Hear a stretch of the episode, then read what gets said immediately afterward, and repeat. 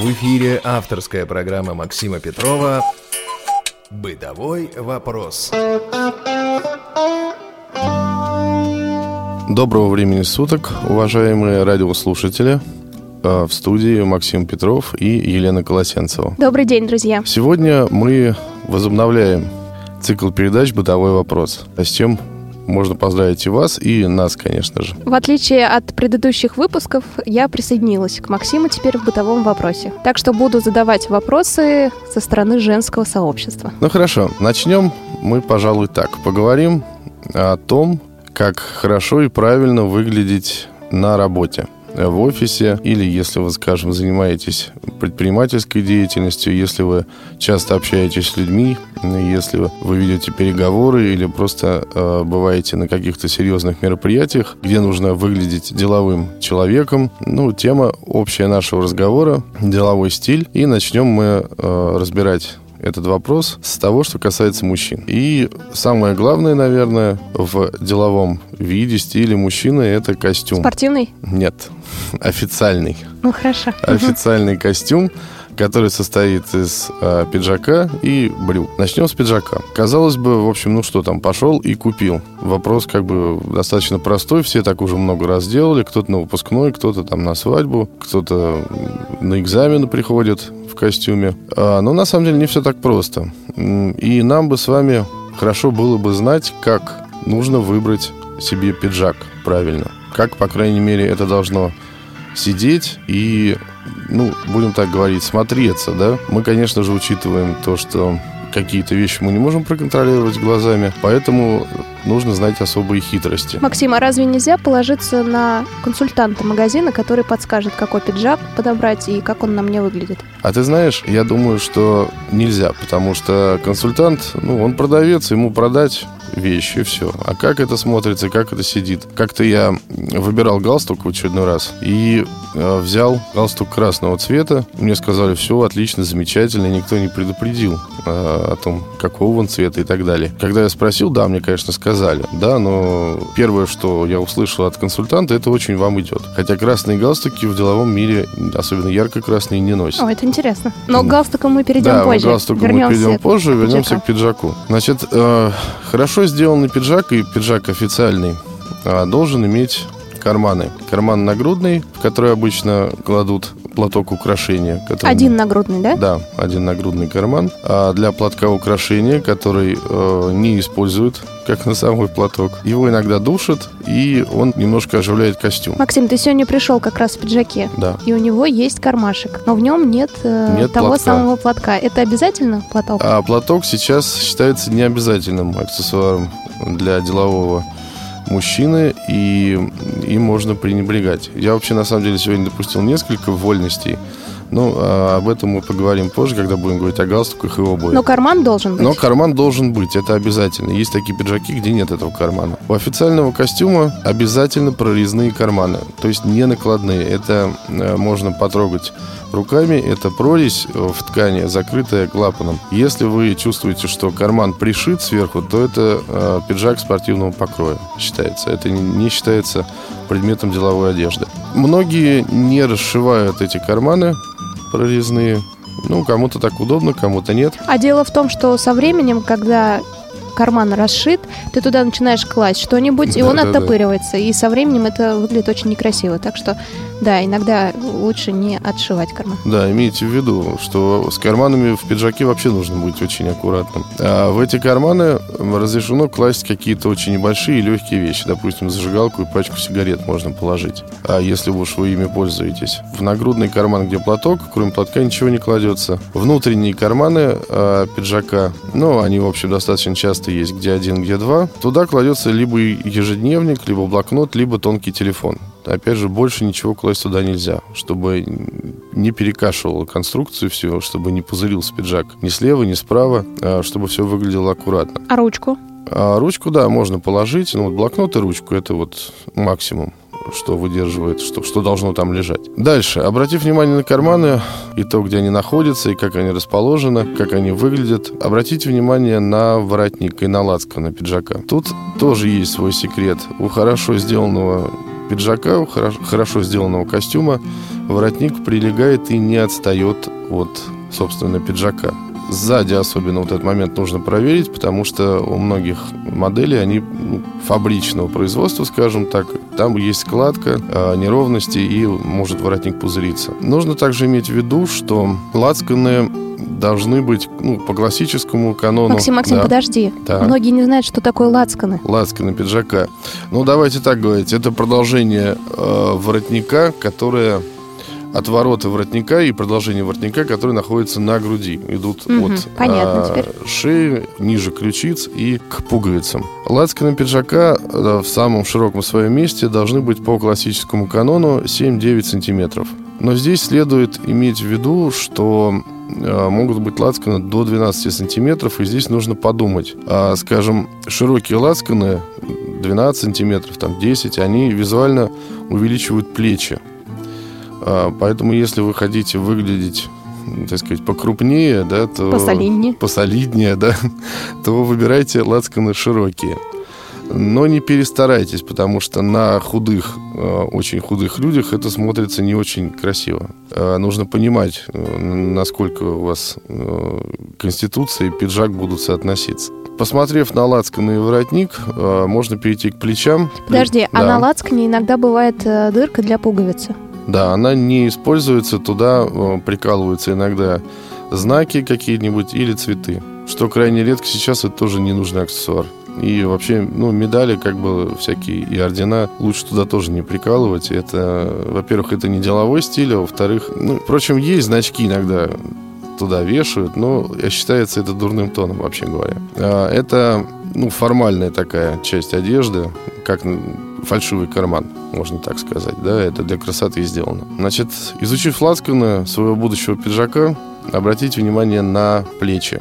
Плечи должны быть достаточно большими и э, твердыми по своему характеру, да, то есть если вы будете их сжимать немножечко, то они должны как бы пружинить. Вы должны понимать, что это твердые, плотные плечи, которые не опадут у вас. Тут уже можно, кстати, пиджак начать примерять, да, надеть на себя и посмотреть. Плечи не должны действительно провисать, и вам в плечах должно быть обязательно удобно. Ничего не должно жать и не давить и так далее. В этом обязательно убедитесь. Тут же обратите внимание э, на проемы, так называемые, это под мышками, то, что находится, да, так, там, где пришиты рукава. При э, поднимании руки вверх не должно, опять же, жать, давить. Руку мы поднимаем свободно. Следующий момент. Вот одели мы пиджак, все замечательно, вроде бы все подходит, но не совсем ясно, хорош ли он в плане роста и так далее. Рукава непонятно, как определить. Ну так вот, есть э, правила, это, конечно, не законы такие, но ими можно пользоваться. Если опустить руку, то рукав пиджака должен доходить до костяшки на запястье до костяшки, которые находятся э, с внутренней стороны руки. Если рукав доходит до этого места, то все замечательно. Пиджак более-менее вам подходит. А знаешь, Максим, иногда бывают такие пиджаки, когда подкладка немножко торчит. Да, бывают такие пиджаки, но очень интересный такой э, вариант. И, например, то, что читал я, э, всевозможные статьи, учебники по этому вопросу, говорят, что ни подворот снизу, ни подкладка не должны торчать никаким образом, ниоткуда, ни из рукавов, ни снизу. Так. Может быть, это какие-то веяния моды или что-то. Вот на самом деле мы сейчас с вами говорим... Это просто китайский ширпотреб. Да, может быть, пошитый в подвале. Мы говорим сейчас, конечно, о классическом каноне, потому что если сейчас вы полезете в интернет, вы, конечно, найдете там и красные ботинки, и в клетку, И красный галстук. да, и красные галстуки, и в клетку пиджаки в крупную и так далее. А что, нельзя пиджак в клетку? Нет, в крупную нет. Ну, о цвете попозже поговорим. Да, Еще размер меня интересует. Мы поняли э, длину рукава, а Так. вот э, длина пиджака самого. Значит, да, э, опускаем руку вниз, стоя в положении стоя, мы стоим, пиджак на нас, э, опускаем руку вниз, и полы пиджака должны доходить до вторых фаланг пальцев на руке, соответственно. Это не закон, не четкое, жесткое правило, но в среднем получается именно так. То есть край, низ пиджака должен касаться вторых фаланг пальцев. Тогда приблизительно пиджак по росту вам подходит. Но опять же нужно посмотреть, удобно ли вам поднимать руки в таком пиджаке. Не мнется ли он, не пузырится ли сзади, снизу, ближе к, ш, э, к шлицу. А шлиц это прорезь а сзади, да, это то, что бывает в разном количестве на пиджаках. Бывают пиджаки без э, прорези сзади, бывает с одним и бывает с двумя. Эта прорезь создана для того, чтобы садиться удобнее было? А, ну, эта прорезь вообще на самом деле создана с эстетическими целями и действительно для удобства, для физического. Есть Пиджаки без прорези, они, в общем-то, чаще всего спортивные, они просто свободнее снизу, и отсутствие прорези не мешает. А один шлиц, вот одна прорезь, очень интересно располагает ткань пиджака таким образом, что, ну, действительно становится удобнее двигаться, и визуально это еще скрывает большую талию. То есть вот я, например, советую тем людям, кто склонен к полноте, у кого с талией сложно, а носить именно одноразрезные пиджаки. Пиджаки с двумя шлицами, разрезами визуально удлиняют ноги. Если ноги у вас короткие, то имейте в виду, что лучше два разреза сзади. И э, такой пиджак считается более строгим. А шлиц всегда сзади? Сбоку да. он не может быть? Да, всегда сзади. На классическом деловом костюме всегда сзади. Еще, мне кажется, очень важно, чтобы часть шлица не оттопыривалась, потому что бывает такой разрез, когда идешь сзади, вот эта вот сторонка, она немножко так э, смотрит э, на человека, идущего сзади вас, и это выглядит не очень красиво. Абсолютно правильно. И консультанты по одежде советуют сразу в магазине обратить внимание на то, не оттопыривается ли ткань вот в области разреза. Ну, э, на самом деле там еще есть такое правило, что этот разрез должен быть перпендикулярно полу, но нам это достаточно сложно отследить, понять, как он там по отношению к полу, под каким градусом. Но, по крайней мере, можно посмотреть, не оттопыривается ли он и не расходится ли там ткань. Это действительно так. Если э, все нормально, значит пиджак пошит правильно. Была у меня история. Угу. А, покупали пальто, тоже был шлиц оттопыренный, и подумали, что возможно, ну так нравилось пальто, что возможно его приутюжить. Так вот, не получилось. Друзья, никогда не покупайте а, что-либо, что вам кажется, вы доделаете. Мне кажется, это важно сказать. Да, конечно, да. Но ну, тем более с пиджаками вообще очень сложно. Дома с ними работать в домашних условиях, ну, по-моему, вообще невозможно. Ну, или, по крайней мере, архисложно. сложно. А в прачечных этим, конечно, и химчистках этим никто не будет заниматься, по сути. Ну, есть портные в хороших магазинах, которые тут же могут кое-что доделать, но они будут доделывать это, так сказать, в силу своих возможностей, и с фабричным изделием настоящий партнер, в общем, работать особенно не будет. Да и не сможет. Там уже свои кройки, свои э, методы э, работы с материалом и так далее. Имейте в виду, что хорошие разрезы должны иметь длину 18-23 сантиметра, как и прорезные карманы. Это считается классикой. Длинные шлицы это тоже очень плохо, потому что есть риск, что ткань будет оттопыриваться или полоскаться, так сказать, очень сильно на ветру подниматься. А дальше поговорим о пуговицах. Здесь все достаточно просто. Пиджаки бывают с одной, с двумя, с тремя пуговицами. Однобортные, потому что у нас еще есть и двубортные пиджаки. Там, где два ряда пуговиц, сразу поясню. Двубортные пиджаки считаются наиболее строгими, официальными. Это принадлежность, как говорят, либо менеджеров очень высокого уровня, либо такие пиджаки одевают на очень серьезные мероприятия. Ну, там, где, допустим, дресс-код э, black tie, черный галстук, да, то есть это э, смокинги, это фраки, это черные галстуки, это такие вещи совершенно заумные и заоблачные, да. Но двубортный пиджак дает больше свободы, если честно, потому что если мы говорим об однобортном, то обязательное правило, ну, такое считается, угу. а, нижнюю пуговицу да. надо держать расстегнутой. расстегнутой. А в двубортном пиджаке это можно не делать. Все пуговицы должны быть застегнуты. Да. У угу. двубортного пиджака. Всегда. Абсолютно. Вот Лена просто предвосхитила э, то, что я хотел сказать. Действительно, нижняя пуговица по правилам этикета должна быть расстегнута. Значит, если у пиджака одна пуговица, это не деловой пиджак. Это пиджак э, из сферы шоу, развлечений и так далее. Это для Якубовича. Двумя пуговицами застегиваем верхнюю, нижнюю расстегиваем. Если три пуговицы расстегиваются, опять же, нижние, остаются две верхних, но можно расстегнуть и верхнюю пуговицу, если вы, допустим, сидите за завтраком. Подожди, или Максим. Кресле. Да. А я слышала о том, что когда человек садится в пиджаке, он обязательно должен расстегнуть все пуговицы. Нет, а, нельзя, скажем, на совещании быть в расстегнутом пиджаке, нельзя быть на конференции, на заседании, на переговорах. Пиджак обязательно должен быть застегнут. Пиджак можно расстегнуть только когда вы сидите в кресле, а в глубоком и просторном, потому что в застегнутом пиджаке это очень тяжело сделать. И то в более-менее неформальной обстановке. То есть, если нет рядом начальства и так далее, там масса всяких условий.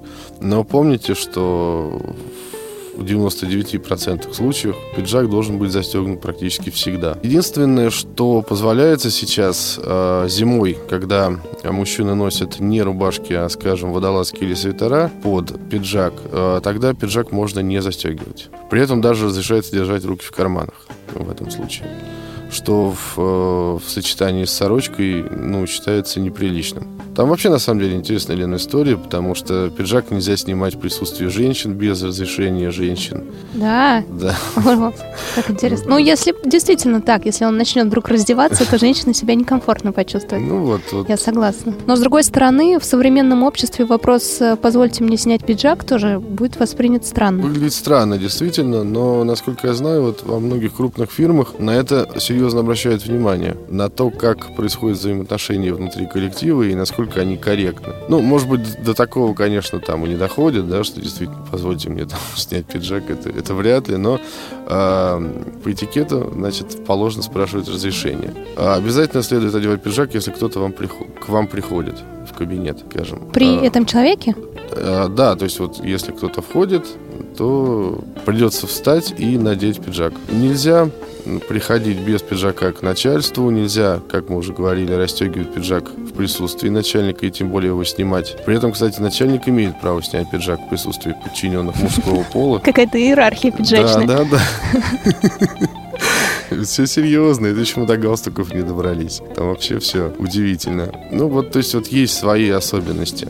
Давайте сразу вспомним еще о такой вещи, как костюм тройка, пиджак, под который э, одевается жилет. Это тоже сейчас одежда для людей с очень высоким статусом и для консерваторов, которые будут вот именно что заморачиваться на э, этикете по полной программе, будут все вот это отрабатывать, да, это не повседневная деловая одежда, это очень торжественная одежда, которая предполагает еще и массу других тонкостей, там, соответствующие аксессуары, рубашки и все прочее. По фактуре по виду пиджака мы, в общем-то, сказали все, глубже мы залезать не будем в этот вопрос. А остался цвет, наверное. И материалы мне еще интересно. Материал, да, ну, здесь несколько слов буквально. Вот я не думаю, что прям много, многие люди сильно разбираются в материалах, но есть такое правило, что хороший пиджак делается из шерсти с добавлением шелка. Это очень дорогие вещи. Я сам смотрел, как можно заказать костюм именно из э, шерсти хороший.